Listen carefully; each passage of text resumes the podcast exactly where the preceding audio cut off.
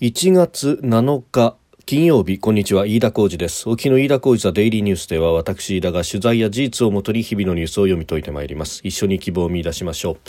え今日取り上げるニュースですがまずは新型コロナ沖縄山口広島にまん延防止等重点措置政府が決定をいたしました。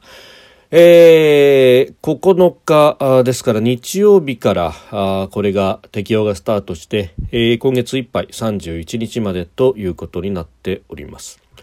それから日本とアメリカ双方の外務防衛担当閣僚協議2プラス2がオンラインで開かれました、えー、共同文書がまとめられて、えー、迎撃が難しい極超音速ミサイルについてうんその対抗するえ技術を視野にですね最新技術に関する開発研究開発協定を結んだということであります。えー、それからですね、えー、受験について、えー、もう大学入試のシーズンを迎えますが、えー、新型コロナ濃厚接触者となった受験生について、えー、公共交通機関を利用しないで、えー、試験会場まで行くという要件一部緩和をして、え、タクシー利用を条件付きで認めるという方針を文部科学省が明らかにしております。えー、収録しておりますのが1月7日日本時間の夜7時15分というところです。すでに東京の市場閉まっております。日経平均株価の終値は昨日と比べ9円31銭安。2万8478円56銭で取引を終えております。えー、アメリカの FRB が利上げや保有資産の縮小を前倒しで進めるという見方が広がる中株式市場から資金流出を意識した売りが優勢だったということでありますただ自動車株などの上昇があって、まあ、相場は下支えされたということで、えーまあ、午前中300円ほど上昇した後再び下げるというような、まあ、ちょっとグラフでいうと乱高下のような形になりました。えー、さて、まあ、何度もここでお伝えしている通りなので、えー、詳しくというか、まあ、あさほど時間は取りませんが沖縄、山口、広島にまん延防止等重点措置が適用されるということで政府が決定をいたしました。まあ、今までは様々そういう方向だということが流れておりましたが正式に期間決定をしたということであります。で、えー、飲食店に対してですね、営業時間の短縮に加えて各知事の判断で、えー、酒類、種類の提供の停止を要請ができると。で、また、あの、ワクチンの接種証明であるとか、えー、あるいは、あ抗原検査による陰性証明というもので、えー、行動制限が緩和されるであるとか、あるいは、えー、まあ、飲み会においてですね、えー、人の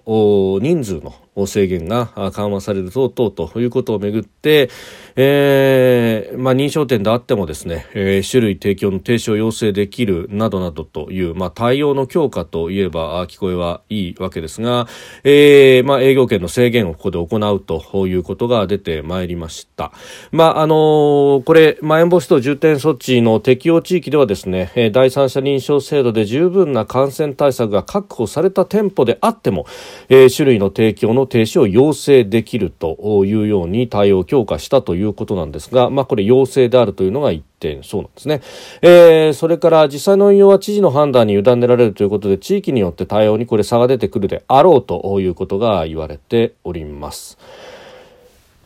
まあ、これに対してですね、えー飲食店などは、まあ、失望が広がるということ、まあ、政府が決めたし、えー、方針には従うけれどもということで、まあ、こういったルール変更が急に決まってくると食材のロスなんかも出るだろうというような、えー、不満が出てきていると、まあ、それは当然であるしそれから旅行業界も、えー、キャンセルの増加に対して警戒を強めたというようなことが出てきて、えー、おります。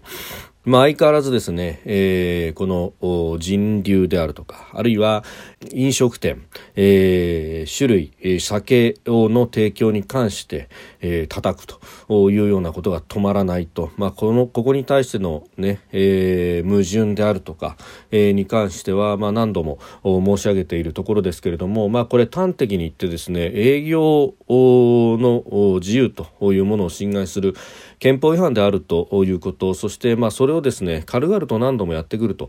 えー、いい加減、えー、きちんとした説明であるとかあるいはあどうしてこのまん延防止等があ出てくるのかと。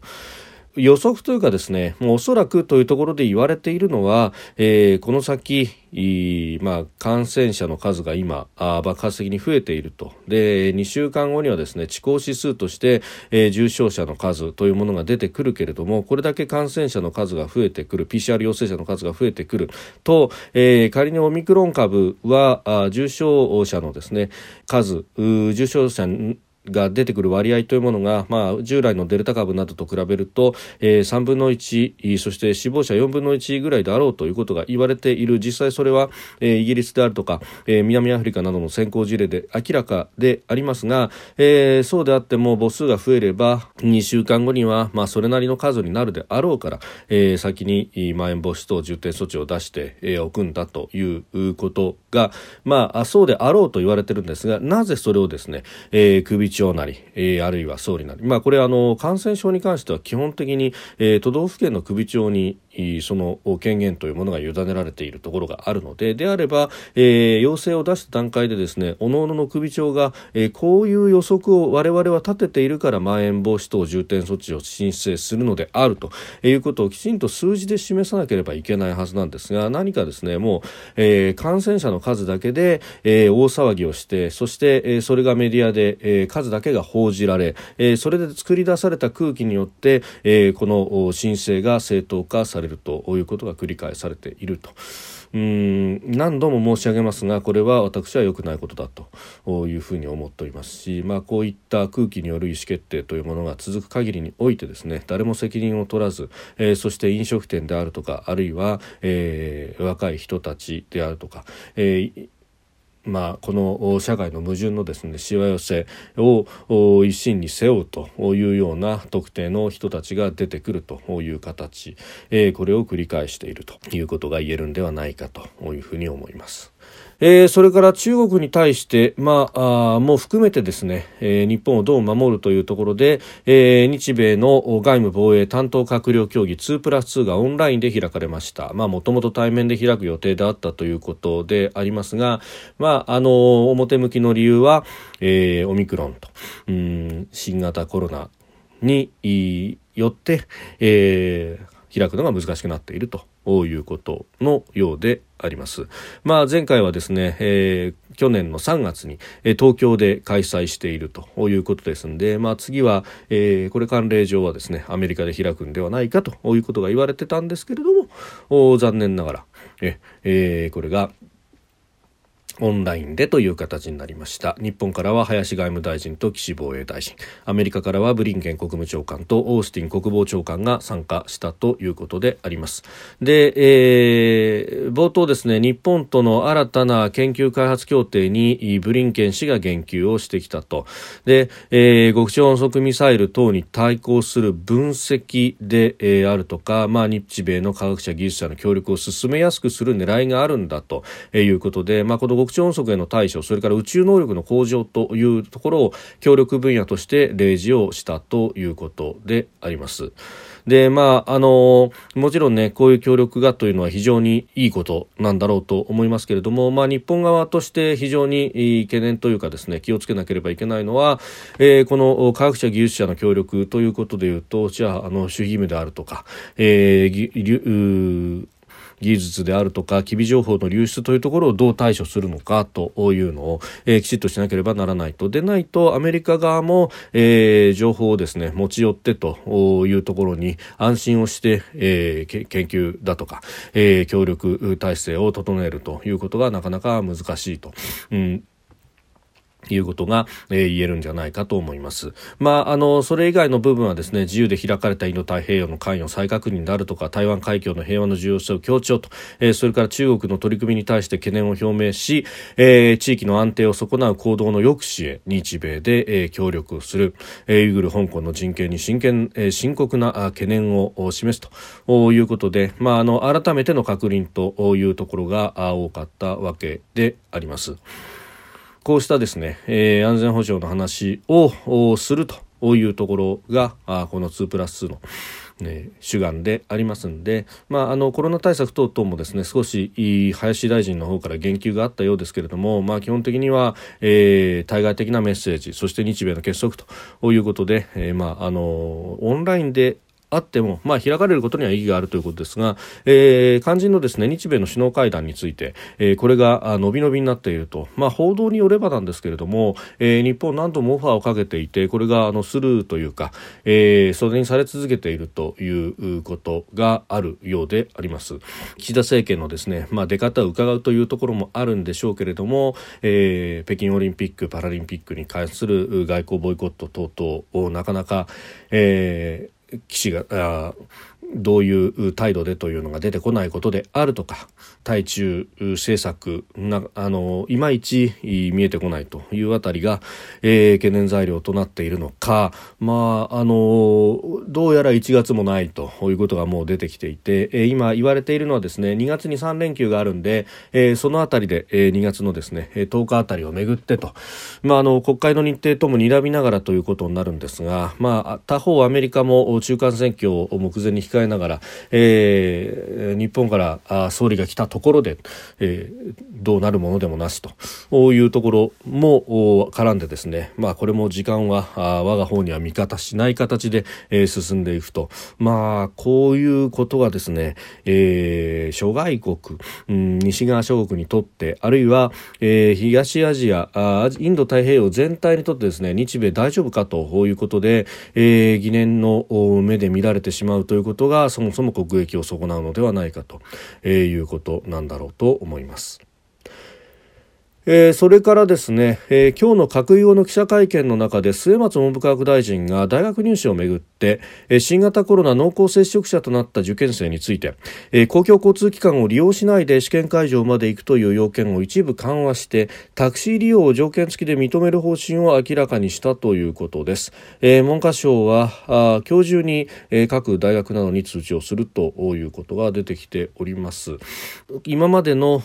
通達では、まあ、自家用車などを持っていればそれで、えー、公共交通機関を利用しないでですね、えー、会場まで行くという要件を満たすさらには、えー、PCR は陰性で試験当日の無症状であるという条件を満たした方は、え、別室での受験を認めるということでありました。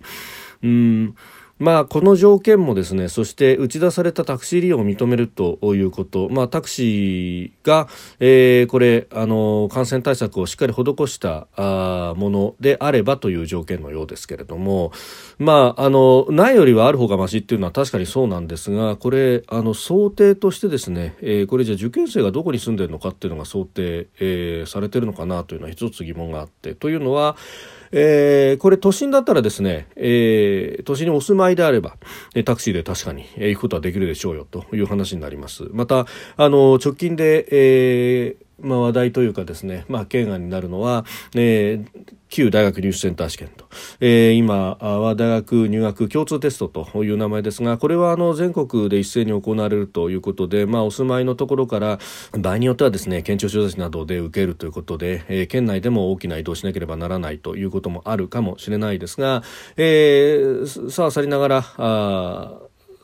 ものすごく長い距離を移動するというわけではないと。で、他方これ、えー、国公立の二次試験であるとか、あるいは私立の試験、えー、などは、あの、都心、あるいは都市部に出てきて、えー、そこで、えー、試験を受けると。まあ、あの、地方入試をやっている私立の大学などもありますけど、それも、まあ、地域の拠点、えー、に行くということになると、これは、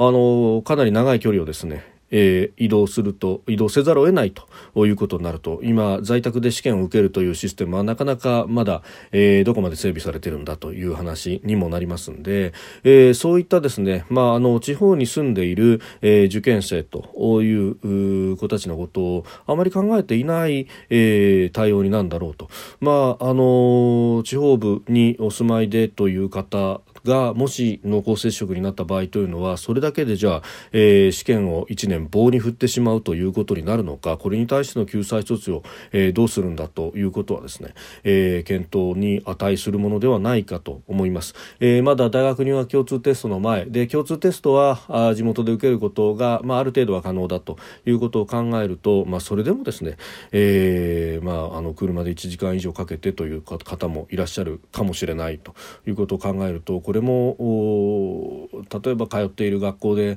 えー、受けられないかとか、えー、そういったこともね、えー、検討しなければいけないんだろうと思いますが、えー、その延長線上にですね、えー、本試験であったり二次試験というところで、えー、地方から都市部に出てくる学生さんたちへの、えー、ケアというものは、まあ、あの全体のですね、えー、数で見ればうんそれほど多くないかもしれないですけれどもしかしながら、えー、ここの試験というものが、まあ、あの人生を左右するというような大事なものであるということを考えると、